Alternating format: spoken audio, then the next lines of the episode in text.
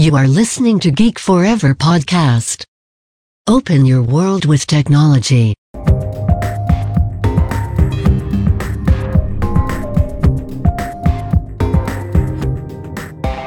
This is Geek China.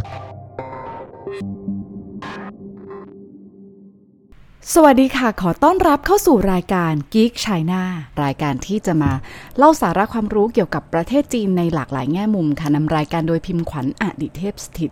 กลับมาเจอกันอีกครั้งแล้วนะคะใน EP ที่ 38 ของมหากับซีรีส์เรื่องภูมิทัศน์โลกอินเทอร์เน็ต และก็ยักษ์ใหญ่ในวงการดิจิทัลของจีนค่ะ เรายังคงอยู่ในยุคที่ 3 ช่วงปี 2009ถึง2015 ของเหมยถวนนะคะ EP นี้ก็มาต่อกันเรื่องมาต่อกันที่เรื่องราวของการคลุมถุงชนนะคะของเมยถวนแล้วก็เตียนผิงนะคะ หรือว่าการควบรวมกิจการนะคะของทั้งสองในปี 2015 นะคะต้องบอกว่าปี 2015 นะคะก็ถือเป็นปีที่ยิ่งใหญ่นะคะสำหรับการควบรวมกิจการของอุตสาหกรรมอินเทอร์เน็ตนะคะแล้วก็ถือว่าเป็นจุดเปลี่ยนที่สำคัญมาก ๆ เลยนะคะของเหมยถวน แล้วก็แน่นอนสำหรับเตียนผิงด้วยนะคะ จุดเปลี่ยนของแต่ละคนเนี่ยก็ กลับกันเลยนะคะ เดี๋ยวจะมาฟังกันว่าเป็นยังไงนะคะ ในการประชุมเมื่อต้นปีนะคะหวังซิ่งนะคะ ก็กล่าวว่า ปี 2015 เนี่ยนะคะ จะเป็นปีแห่งการต่อสู้นะคะ ของสมรภูมิ O2O นะคะ เหมยถวนเองก็ต้องเผชิญกับความท้าทาย แล้วก็การสร้างแพลตฟอร์ม แล้วก็สร้างระบบนิเวศนะคะ ด้านของ group buying นะต้องบอกว่าอย่างที่สงครามจบไปรอบแรกนะมันมีหลายสงครามมากนะคะ ก็อยากให้ย้อนฟังนะคะ ถ้าเกิดว่าใครเพิ่งเปิดมาใน EP ของอ่อ EP นี้นะคะอยากให้กลับไปฟังนะคะสำหรับเรื่องราวของเหมยถวนหรือว่าย้อนไปถึงเตียนผิงก็ว่าได้นะคือ EP ที่ 34 35 ตรงนี้ขึ้นมานะเพราะว่าเป็นเรื่องราวที่ร้อยเรียงต่อเนื่องกันนะคะ ก็ในด้านกรุ๊ปไบอิงนะคะ ต้องบอกว่าเมยถวนนะคะ ครอบครอง ส่วนแบ่งการตลาดเนี่ย 60%หรือว่า มากกว่านะคะ แต่เขาก็ถือว่าไม่นับว่าเป็นการสิ้นสุดอย่างสมบูรณ์นะคะของหวางซิง เพราะว่าในวงการภาพยนตร์ กลุ่มพวกยักษ์ใหญ่อย่างป่ายตู้อาลีบาบาเทนเซ็นต์ที่รวมกันเรียกว่า BAT นะคะหรือบริษัทอื่นๆไม่ว่าจะเป็นออฟไลน์ออนไลน์ต่างๆ ก็พยายามกันอย่างหนักหน่วงไม่ต่างจากเหมยถวนนะคะ ในด้านของอุตสาหกรรมโรงแรมนะคะ ก็ แม้ว่าจะมีเรื่องของปริมาณห้องจำนวนมากนะแต่ว่าส่วนแบ่งการตลาดจริง ๆ แล้วก็ยังไม่ได้ครอบคลุมนักนะคะ ก็คือยังสามารถที่จะ penetrate ได้ต่อไปอีก ในเรื่องของการส่งอาหารเหมยถวนเนี่ย ต้องบอกว่า ได้แซงหน้าคู่แข่งนะคะ แต่ก็ถือว่ายังเพิ่งเข้าตลาดที่ค่อนข้างใหญ่ขึ้นนะคะ เอาง่าย ๆว่ามันยังไม่จบนะคะะจากสถิตินะคะพบว่า 3 ปีนะคะระหว่าง 2013 ถึง 2015 ในช่วงนี้นะคะ เมทวนก็มีส่วนเกี่ยวข้องกับธุรกิจหลายแขนงเลยนะคะมากกว่า 10 ประเภทคือเยอะมากๆ ไม่ว่าจะเป็นออย่างที่บอกคือ ภาพยนตร์นะคะ การรับประทานอาหารนอกบ้าน จัดเลี้ยงโรงแรม ตัวที่ตัวสถานที่ท่องเที่ยว ครอบครัวพ่อแม่ลูกงานแต่งงานอีคอมเมิร์ซอะไรเยอะมากนะคะ และช่วงที่ธุรกิจที่โอโอบูมมาก ๆ นะคะ แม้แต่การให้บริการแบบที่เรียกว่า door to door service เช่นทำเล็บ ทำความสะอาดบริการเปิดประตูเอ้ซ่อมประตูห้องนะคะล้างรถดูแลรถอะไรอย่างเงี้ยค่ะ คือถูกจัดรวมไว้ในหมวดหมู่นี้หมดเลยนะคะ ก็เป็นการขยายธุรกิจที่บางทีนะคะคนในไทยในคนในบ้านเราอาจจะมองว่าแปลกหรือว่าบ้านะแต่ว่าจริงๆคือเป็นเรื่องที่ปกติมากนะคือเขารวมไว้ทำทุกอย่างจริง ๆนะคะ ก็ คู่แข่งเองนะคะ ก็ขยายตัวมากเช่นกันนะคะอาลีบาบาเนี่ยก็วางแผนที่จะชุบชีวิตโคเป้นะคะ ด้วยเงิน 6,000 ล้านหยวนนะคะป่ายตู้เองก็ประกาศว่าจะใช้เงินประมาณ 20,000 ล้านหยวนในอีก 3 ปีข้างหน้าเพื่อที่จะท้าทายตำแหน่งการตลาดของเหมยถวนนะคะนี่คือสิ่งที่ที่คู่แข่งประกาศออกมาให้กลัวว่าอย่างนั้นเถอะนะคะหรือว่าตั้งใจว่าจะทำนะคะภายในกลางปี 2015 นะคะเหมยถวนก็ประกาศอีกครั้งนะคะว่า ปริมาณยอดธุรกรรมนะคะ ซึ่งภาษาจีนตรงนี้เขาจะเรียกว่าเจียวอี้เอ๋อนะคะเจียวอี้เอ๋อนะคะก็เป็นมาตรวัดอันหนึ่งที่สำคัญนะคะในในวงการนี้นะคะครึ่งปีแรกนะคะของอปริมาณธุรกรรมนะคะของปี 2015 นะคะ อยู่ที่ 47,000 ล้านหยวน ซึ่งถ้าเราย้อนไปฟังใน EP ก่อนหน้านี้นะคะ ใครยังจำได้ก็คือว่าปริมาณยอดธุรกรรมทั้งหมดในปี 2014 นะคะอยู่ที่ 45,000 ล้านหยวน เอาง่ายคือครึ่งปีแรกเนี่ยแซงแบบทั้งปีของปีที่แล้วของปี 2014 ไปแล้วนะคะ ปริมาณยอดธุรกรรมโรงแรม และการท่องเที่ยวเองก็อยู่ที่ 7,100 ล้านหยวน นั่นก็ทำให้เหมยถวนนะคะ กลายเป็นแพลตฟอร์มโรงแรมออนไลน์นะคะ ใหญ่เป็นอันดับสองของจีนในตอนนั้นนะคะ ก็คือ เป็นถือว่านะในกลยุทธ์รูปตัว T นะซึ่งเราเคยเล่าไปให้ฟังแหละนะใน EP 35 เป็นต้นไปลองฟังได้นะคะว่ากลยุทธ์กลยุทธ์รูปตัว T หรือว่า T shape strategy ของเหมยถวนที่เขาตั้งใจที่จะก่อตั้งธุรกิจแนวดิ่งมากขึ้นนะคะ แล้วก็ค่อยๆ เปิดตัวมาทีละนิดทีละนิดทีละนิดนะคะ ใครสำเร็จปุ๊บก็ spin off ออกไปเนี่ย ก็ประสบความสำเร็จอย่างมากเลยทีเดียวค่ะ หวางซิงนะคะกล่าวว่าส่วนแบ่งการตลาดของ group buying ของเหมยถวนนะคะก็ประมาณ 62%นะคะ มี user นะคะในปี 2015 เนี่ยราวๆ 200 ล้านบัญชีในประเทศจีนนะคะะส่วนแบ่งการตลาดเนี่ยต้องบอกเลยว่ามากกว่าอันดับ 2 และอันดับ 3 เนี่ยนะคะถึง 2-3 เท่าเลย เขามั่นใจว่าปริมาณธุรกรรมในช่วง ครึ่งหลังจะต้องมากกว่าครึ่งแรก ดังนั้นเมื่อรวมกันแล้วเขาก็คิดว่าน่าจะบรรลุเป้าหมาย1แสนล้านหยวนได้นะคะ ในเวลาเดียวกันนะคะเหมยถวนเองก็ได้ทำการปรับเปลี่ยนองค์กร แล้วก็จัดตั้งกลุ่มธุรกิจส่งอาหารนะคะ แล้วก็การท่องเที่ยวและโรงแรมตรงนี้นะให้เป็น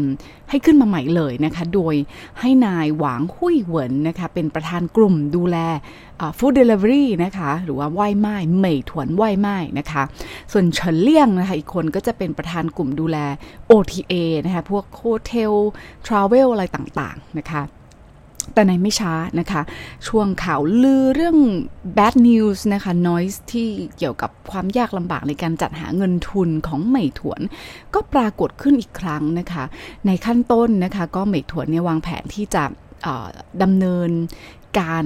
raise fund นะคะ รอบใหม่นะคะ 1,000 ล้านดอลลาร์สหรัฐนะคะ แล้วก็มีการประเมินมูลค่าบริษัทนะคะ valuation เนี่ยที่จะเกิน 15,000 ล้านดอลลาร์สหรัฐนะคะ สื่อบางแห่งนะคะ ก็บอกว่าเหมยถวนในขณะนี้นะคะ ก็ค่อนข้างคล้ายกับ JD.com มากก่อนที่ JD จะ IPO ในปี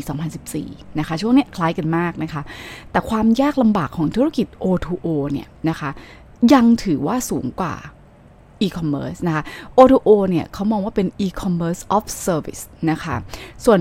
e-commerce ที่เราเข้าใจกันนะคะ e-commerce platform ตรงนี้มันคือ physical goods e-commerce ตรงนี้นะคะ คือมันยากกว่าหลายเท่าตัวเลยทีเดียวนะคะ นอกจากนี้ตามสื่อต่างๆก็จะ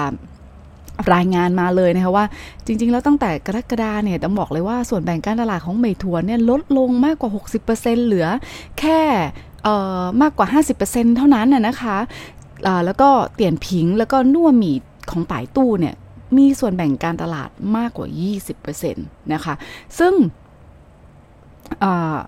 ถึงแม้จะมีข่าวว่าโอเคสัดส่วนเปอร์เซนเทจอะไรเท่าไหร่ แต่ว่านัยยะนะคะมันอยู่ที่ผู้ใช้งานหลักนะของเหมยทัวเนี่ยก็ยังอยู่ในเมืองชั้น เมืองเมืองเมืองชั้นหนึ่งและชั้นสองอยู่นะคะไม่ว่าจะเป็นปักกิ่งเซี่ยงไฮ้เฉิงตูฟูอ่าฟูโจเซ่เหมือนอะไรอย่างเงี้ยนะคะแต่เตียนผิงเอ่อแต่ว่าเตียนผิงเนี่ยก็น่วหมี่นะคะของป่ายตู้เนี่ยก็มีส่วนแบ่งที่ลดลงลงมาใช่ไหมคะ ก็ต่ำกว่า 40%แล้ว แต่ผู้ใช้งานเนี่ย ก็จะอยู่จากชั้นเมืองรองนะคะ อย่าง third tier fourth tier ต่างๆ นะคะ แต่ ไม่ว่าจะยังไงก็ตาม 3 เจ้าเนี้ยนะคะ ไม่ว่าส่วนแบ่งก็จะถูกลดลงมาหรืออะไรปรับลดลงมาเนี่ยเขาก็ยังครอง 90%ในตลาดจีนอยู่ดีนะคะ สุดท้ายนะคะ เมทวนก็มีการตอบโต้นะคะข่าวลือเรื่องของปัญหาและความยากลำบากในการจัดหาการระดมทุนเนี่ยนะคะว่าเขาจะต้องทำให้ได้นะคะ แล้วก็เสร็จสิ้นก่อนเดือนตุลาคมนี้นะคะ ย้อนกลับไปนะคะ อย่างที่กล่าวในปี EP สามสิบเจ็ดนะคะเมยถวนเนี่ย ก็ในช่วงท้ายปี 2014 เนี่ย ก็ได้หรือว่าต้นปี 2015 นะคะ ช่วงนี้ก็คาบเกี่ยวกันอยู่ในช่วงนี้เขาเรสฟันได้สำเร็จนะคะ ไปได้ 700 ล้านดอลลาร์สหรัฐนะคะ valuation นะคะ ตอนนั้นอยู่ที่ 7,000 ล้านดอลลาร์สหรัฐนะคะ ส่วนเตียนผิงนะคะ เตียนผิงเองในตอนนั้นก็เรสไปได้ 850 ล้านดอลลาร์สหรัฐ นะคะเรสไปได้มากกว่านะ แต่ว่ามูลค่าเนี่ยอยู่ที่ 4,000 ล้านดอลลาร์สหรัฐเท่านั้นนะคะ ซึ่งเตียนผิงเนี่ยนะคะมี monthly active users นะคะหรือว่าเป็นผู้ใช้งานบัญชีรายเดือนนะคะแบบแบบที่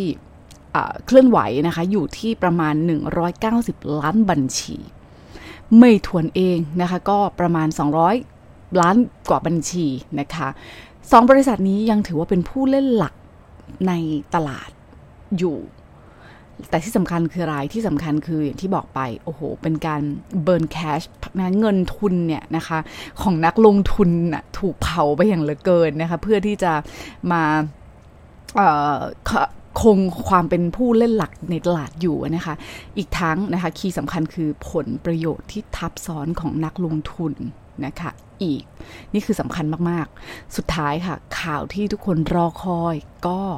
ปรากฏขึ้นนะคะ นั่นคือการควบรวมกิจการนะคะ merger ระหว่างเมยถวนและเตี่ยนผิงเมื่อวันที่ 8 ตุลาคม 2015 ค่ะ ก็เป็นการตอบโต้ข่าวลือที่ช็อกวงการมาก ๆ นะ คือทำได้จริงเสร็จสิ้นก่อนเดือนตุลานะคะ แต่ว่าเมยถวนและเตียนผิง ก็ได้กลายเป็นแพลตฟอร์มนะคะสำหรับการบริการด้านไลฟ์สไตล์ในท้องถิ่นนะคะ หรือว่าเขาเรียกว่า local lifestyle service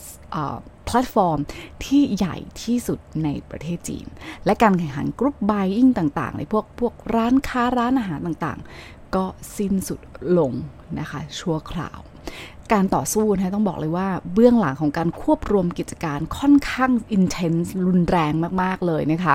ไม่เพียงแต่ผู้กลุ่มก่อตั้งของเตี่ยนผิง ต้องถูกฟอสให้ออกไปต้องบอกเลยว่าเรื่องนี้มันคือไม่ได้สวยงามมากสำหรับทุกคนนะคะมีผู้แพ้ก็ต้องมีผู้ชนะนะคะ อีกทางก็จะมีเรื่องของความขัดแย้งกันระหว่างเหมยถวนกับอาลีบาบาด้วยนะคะ ก็ อย่างที่บอกคือย้อนกลับไปฟังนะคะอาลีบาบาก็เป็นผู้ลงทุนนะคะรายสำคัญของเหมยถวนนะคะ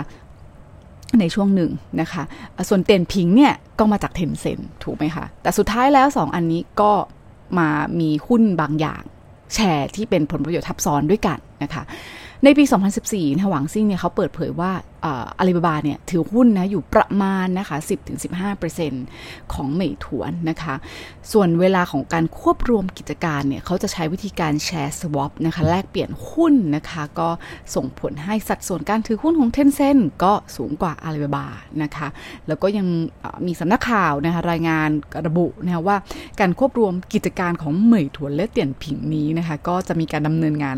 ดำเนินการจัดหาเงินทุนรอบใหม่นะคะหากเทนเซ็นเป็นผู้นำในการลงทุนจำนวนประมาณ 1,000 ล้านดอลลาร์นะคะอาลีบาบาก็จะไม่มีสิทธิ์ต่อไปนะคะ เพราะในขณะเดียวกันแล้วเนี่ยอาลีบาบาจริง ๆ ก็ไม่ได้ไม่ได้แคร์มากนะคะ ก็คือเขาเองวางแผนนะคะ ที่จะพัฒนานะคะนำแพลตฟอร์ม O2O นะคะที่ชื่อว่าโคเป้เนี่ยนะคะออกมาต่อสู้กับธุรกิจหลักของเหมยถวนนะคะ ดังนั้นเนี่ยอาลีบาบากับเหมยถวนก็ เกิดสงครามขึ้นนับตั้งแต่นั้นเป็นต้นมา แล้วก็ยังมีข่าวลืออีกว่าอาลีบาบานะคะก็ขายหุ้นนะคะ minority stake นะคะประมาณ 7%ของบริษัทใหม่ที่เพิ่งควบรวมกันด้วย ซึ่งบริษัทใหม่ที่เขาควบรวมกันก็จะใช้ชื่อเหมยถวนเตียนผิงนะคะแต่แน่นอนนะคะเหมยถวนก็ปฏิเสธข่าวลือนะคะ ก็ในขณะเดียวกันเขาก็ทำการบูรณาการบริษัทภายในนะคะของเหมยถวนเตียนผิงตรงนี้ด้วยนะคะ พฤศจิกาปี 2015 นะคะเหมยถวนเตียนผิง ได้มีการจัดตั้งกลุ่มธุรกิจ 5 กลุ่มหลักสำคัญที่เป็นแกนสำคัญของของบริษัทใหม่ตรงนี้เลยนะคะ อันดับแรกก็คือธุรกิจแพลตฟอร์ม 2 คือธุรกิจแบบ in-store dining นะคะ 3 เนี่ยก็คือเป็นธุรกิจแบบครบวงจรบริการในร้านค้าต่างๆนะคะสี่เนี่ยก็คือธุรกิจจัดส่งอาหารนะคะหรือที่เคย บอกไปแล้วนะคะสับก็คือว่ายไม้นะคะฟู้ดเดลิเวอรี่ต่างๆนะคะ และสุดท้าย 5 นะคะ ก็คือกลุ่มธุรกิจโรงแรมและการท่องเที่ยวนะคะ เป็น OTA Online Travel Agency นะคะหลังจากควบรวมกิจการนะคะ ช่วงต้นนะคะ โครงสร้างบุคลากรสองฝ่ายยังไม่เปลี่ยน branding นะคะ การ operation ดำเนินงานของทั้งสอง ก็ยังคงได้รับเเขาเรียกว่าอะไรคือให้ให้เป็นอิสระ นะคะต่อกันนะคะ แรกเริ่มนะคะของบริษัทใหม่เนี่ยจะใช้ระบบโค CEO นะคะ การตัดสินใจต่างๆนะคะก็จะอยู่ในระดับโค CEO แต่สุดท้ายก็น่าจะเดากันได้มันไปไม่รอดนะคะโค CEO ต้องบอกเลยว่ามันยากมาก ๆ เลยนะคะที่เสือสองตัวมันจะอยู่อยู่ท่ามเดียวกันได้ มันเป็นเรื่องที่ค่อนข้าง ยากลำบากจริงๆนะคะ โดยเฉพาะยิ่งเป็นคู่แข่งกันมาก่อน แล้วยังมาถูกแต่งงานแบบที่พี่หมอนถึงใช้ค่ะว่าเป็นการคลุมถุงชน เพราะมันเป็นการแบบจำใจแต่งอะคะ่ะเพราะโดยเฉพาะเตี่ยนผิงถือว่าเป็นผู้แพ้ในเกมนี้ไปเลยนะคะท้ายสุดนะคะจังเทาเนี่ยนะคะก็จริงๆเคยเล่าไปแล้วใน EP ของเตี่ยนผิงนะคะจังเทาก็หยุด นะคะทำหน้าที่เป็น CEO นะคะ แล้วก็ย้ายไปเป็นประธานของบริษัทแทน ประธานก็คือไม่ได้มีบทบาทบริหารว่าอย่างนั้นเหอะ แล้วคนที่มีบทบาทบริหารคือใคร นั่นก็คือหวังซิ่งนะคะ ก็กลายเป็น CEO ของบริษัทใหม่นะคะ ยกเลิกการเป็นระบบของโคซีโอออกนะคะ แล้วก็รวมแผนกเตียนผิงนะคะ สุดท้ายก็ ความเป็น independency ของเตี่ยนผิงก็ค่อยๆ ถูกกลืนแล้วก็ถูกถอนในที่สุดนะคะ โดยเฉพาะเราจะเห็นชัดเจนมากเลยในยุคหน้าบางคนอาจจะทราบนะคะ ตอนนี้เขาไม่ใช้เตี่ยนผิงต่อท้ายแล้วด้วยนะคะ เขาก็ใช้แค่เมถวนอย่างเดียว นี่คือความจริงของโลกธุรกิจนะคะ มันโหดร้ายมากนะคะ มีผู้แพ้ก็ต้องมีผู้ชนะค่ะ นับตั้งแต่นั้นเป็นต้นมานะคะเทนเซนก็ได้กลายเป็นผู้สนับสนุนหลักของบริษัทที่ควบรวมกิจการใหม่นี้นะคะ แล้วก็แน่นอนนักลงทุนคนที่ชนะในเกมสงครามตรงนี้ก็เทนเซนส่วนอาลีบาบาค่ะ ก็ได้ลดสัดส่วนการถือหุ้นในเมทวนเตียนผิงนะคะ แล้วก็ไปลงทุนในเออร์ลมานะคะ ซึ่งตรงนี้ก็จะนำก็จะเป็นเรื่องราวต่อไปในยุคหน้านะคะ ซึ่งต้องบอกเลยว่า มันยังไม่จบนะเพราะนี่แค่จุดเริ่มต้นเท่านั้นเองนะคะอะเราอาจจะเห็นความเจ็บปวดของกลุ่มเตียนผิงไปแล้วนะคะ เพราะว่าเตียนผิงต้าจ้งเตียนผิงชื่อเต็มเนี่ยคือลูกของนายจางเทาเลยก็ว่าได้นะคะจางเทาเนี่ยฟาวเดอร์นะคะเรื่องราวของเขาไปติดตามกันได้นะคะในอ EP ที่ 34นะคะเคยได้มีการเล่าเอาไปไว้แล้วนะคะ แต่ว่าข้อดีนะคะของการแต่งงานแบบคลุมถุงชนแบบไม่ได้จำใจนักนะคะระหว่างเหมยถวนและเตียนผิงเนี่ยมันทำให้เหมยถวนเนี่ยสามารถผนวกเอาการรีวิวร้านอาหาร คูปองกรุ๊ปไบอิ่งใช่ไหมการบริการแบบส่งอาหารถึงบ้านนะคะไหว้ไม้เนี่ยนะคะหรือว่าการเต้าเตี้ยนหยินชัน หรือว่าการบริการในร้านอาหารต่างๆ ทุกอย่างเนี่ย รวมอยู่ในแพลตฟอร์มเดียว ฐานลูกค้า user base ที่มันแชร์กันก็ถูกรวมอยู่ในที่เดียวนะคะ และหลังจากนั้นนะคะเหมยถวนเตี่ยนผิงก็เริ่ม dominate ในอุตสาหกรรมนี้อย่างชัดเจนมากขึ้นก็ค่อนข้างชัดนะคะ และมี back ดีอีกด้วยที่ back ดีที่ว่าคือจากเทนเซ็นต์นะคะเหมยถวนและเตี่ยนเหมยถวนเตี่ยนผิงเนี่ยนะคะชื่อใหม่เนี่ยในช่วงช่วงนั้นเขายังไม่ไม่เปลี่ยนชื่อนะ ยังใช้เหมยถวนเตี่ยนผิงอยู่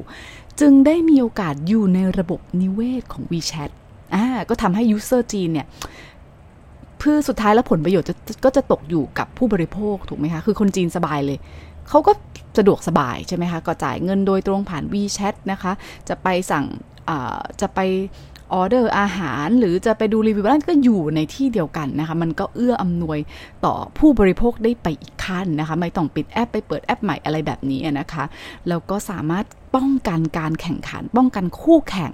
นะคะ ในเรื่อง O2O local life service ได้อย่างดีทีเดียวนะคะแต่อย่างที่บอกค่ะก็เรื่องราวอยากให้ติดตาติดตามต่อในยุคหน้า เพราะนี่ยังไม่จบนะคะ เราเรา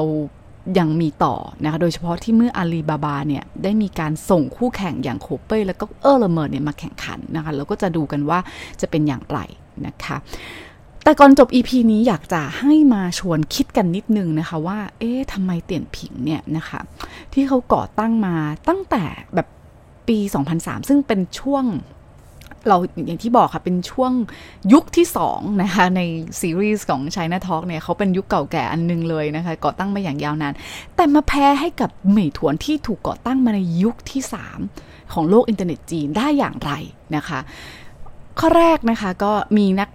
วิเคราะห์หลายที่นะคะกก็วิเคราะห์กันมานะคะก็มาสรุปให้ฟังนะคะหนึ่งคือความเร็วเนี่ยจริงๆเป็นเป็นเรื่องของปีศาจมาก แล้วก็โดยเฉพาะในประเทศจีนคือการแข่งขันที่บอกคือ ถ้าใครฟังมาตั้งแต่ต้นจะบอกเลยว่า คุณช้าไม่ได้นะคะ มันจะถูกคนอื่นแซงอย่างทันทีนะ บางคนวิเคราะห์นะคะว่าเตียนผิงเนี่ยยังแอคชั่นไม่เร็วพอนะคะ ในฐานะที่เขาหนึ่งเลยเป็นเว็บไซต์นะคะ ที่แนะนำไลฟ์สไตล์ local service จะไปกินร้านไหน รีวิวเป็นยังไงใช่ไหมคะเก่าแก่ที่สุดในประเทศจีนนะคะ เป็นเว็บแรกเลยนะคะ แล้วก็เป็นหนึ่งในบริษัทอินเทอร์เน็ตของประเทศจีนนะคะที่มีชื่อเสียงนะคะอยู่ แล้ว Head Office ก็คืออยู่ในมหานครเซี่ยงไฮ้อีกต่างหากนะคะ อีกทั้งเตียนผิงนะคะ ต้องบอกนะคะว่าพี่หมอเคยบอกไปแล้วว่าเตียนผิง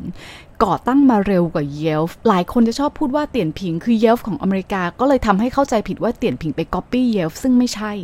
เตียนผิงไม่ใช่ copycat นะคะ ไม่ใช่นะคะ แต่แม้กระนั้นเขาก็แพ้ให้กับเหมยถวนที่นี่คือตัว คือ copycat ตัวจริงเลยนะคะ คือลอกของคนอื่นไปเรื่อยๆนะคะ นี่คือเหมยถวนนี่เป็นอย่างนั้นจริง ๆ แต่เตียนผิงเนี่ย สุดท้ายเขาโหมีอินโนเวชันอะไรต่างๆ ในช่วงต้นแต่เน็ตเอ่อเขาเรียกนักวิเคราะห์ชาวจีนต่างๆ เขาจะมองว่าเตียนผิงก็ยังเป็นบริษัทที่ค่อนข้างเชื่องช้าอยู่นะคะ แล้วบางคนก็เลยไปผูกกับบุคลิกภาพอีกนะคะ บุคลิกภาพของฟาวเดอร์หรือว่านายจางเทาเนี่ย เขาจะค่อนข้าง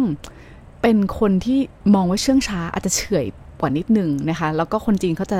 เหมือนก็จะพูดนะคะว่าช่างไห่เหรินใช่ไหมคะคนเซี่ยงไฮ้อย่างนายจางเทาเอ๊ะชอบทำสิ่งต่างๆ ให้มันดูดีสมบูรณ์แบบมากเกินไปนะคะ ก็คือเอ่อแล้วก็ยังส่งผลกระทบคือการกระทำแบบนี้นะคะจุ้ยฉิวหวานเหม่นะคะนี่คือภาษาจีนเขาจะใช้ว่าจุ้ยฉิวหวานเหม่ก็เหมือน perfectionism นะคะ ก็ส่งผลในเชิงลบด้วยด้วยเหมือนกัน เพราะว่าก็จะทำให้เขาพลาดโอกาสนะคะ ในการพัฒนาสิ่งต่างๆ ที่มันใหม่แล้วมันต้องปรับตัวไวขึ้นตลอดเวลานะคะทำให้โดนผู้ที่มาทีหลังและยังเป็น copycat อีกนะคะแสงหน้าไปนะคะประเด็นที่ 2 คืออะไร ประเด็นที่ 2 ก็คือการขยายตัวหรือว่าการ expansion เนี่ยไม่หดพอ แม้ว่าเตียนผิงเนี่ยจะเข้าสู่วงการเนี้ย local life service นะคะ เป็นครั้งแรก แต่ว่ามันเป็นส่วนใหญ่เนี่ยนะคะเขาใช้เวลามุ่งไปในเรื่องของการรีวิวคอมเมนต์ มากกว่า ไม่ได้เปิดห่วงโซ่อของเรื่องของการบริการหลักในท้องถิ่นเลยนะคะพอมาดูเหมยถวนเหมยถวนเนี่ยแรกเริ่มนะคะเขาเป็นแบบการซื้อกลุ่ม 2 อันเนี้ยนะคะ DNA ที่เกิดขึ้นมาไม่เหมือนกันคนหนึ่งรีวิวใช่ไหมคะ แต่คนหนึ่งซื้อแบบกลุ่มนะคะ แต่ว่าเขาก็ไม่หยุดอยู่แค่นั้นถูกไหมคะเหมยถวนเขาก็ทำด้วยการซื้อ กรุ๊ปไบอิงจบแล้วอะพอเขาเริ่มเป็นผู้ชนะแล้วอะทำต่อนะคะ แต่ว่าเขาไม่ใช่ว่าให้จบแล้วถึงคำต่อถูกไหมเขาก็ค่อย ๆ พัฒนาไปเรื่อยๆ ด้วยการว่ายไม้ใช่ไหมคะะท่องเที่ยวโรงแรมนะคะ แล้วก็อื่นๆอีกมากมายที่ที่เคยเล่านะคะ ตัดเล็บนู่นนี่นั่นคือมันเยอะมากนะคะ แล้วก็ถือว่าค่อนข้าง aggressive นะคะ ตอนนี้นะคะก็ไม่ถวนก็ถือว่าได้เปิดเปิดแบบ เปิดล็อกค่ะปลดล็อกของห่วงโซ่ออของการบริการชีวิตในท้องถิ่นของคนจีนเลยนะคะ ซึ่งอย่างที่บอกค่ะนักนักวิเคราะห์จริงเขาก็จะชอบใช้พูดกันว่าเบื้องหลังจริง ๆ มันอยู่ที่นิสัยและดันว่าเขาเป็นคนฝูเจี้ยนนะคะที่เขาจะใช้คำว่าเหินเหรินนะคะเหินเหรินคำนี้ก็คือเฮี้ยม แต่เฮี้ยมในที่นี้หมายไม่ได้หมายความว่าโหไม่ต้องไปฆ่าใครไม่ใช่คือแบบเป็นนักธุรกิจที่ ต้องใจเฮี้ยมมาก แล้วก็ไม่ยอมใครโหดมากในวงการคือสู้และไม่ไม่มีไม่ได้ไม่ไม่ได้เมตตาปานีใครอะไรอย่างเงี้ยค่ะ นี่คือเขาก็ใช้คำนี้กันนะคะ โอเค นี่คือเหตุผลข้อที่2นะคะเหตุผลซึ่งต้องบอกเลยว่าข้อที่2นี่เห็นด้วยมากๆนะคะ เห็นด้วยที่ว่าคือเตียนพิงเขาก็หยุดอยู่แค่นั้นหยุดอยู่ที่การบริการรีวิวคอมเมนต์นะคะ ก็อาจจะมีแตะไปบ้างในในเรื่องอื่นนิดหน่อย แต่ว่าคอดีเอก็ยังไม่ได้แตกไปมากกว่าเหมยถวนเหมยถวนนี่แตกจริงๆ โดยเฉพาะการที่เขาวางกลยุทธ์ T strategy เนี่ยเป็นอะไรที่เปลี่ยนเกมจริง ๆ นะคะ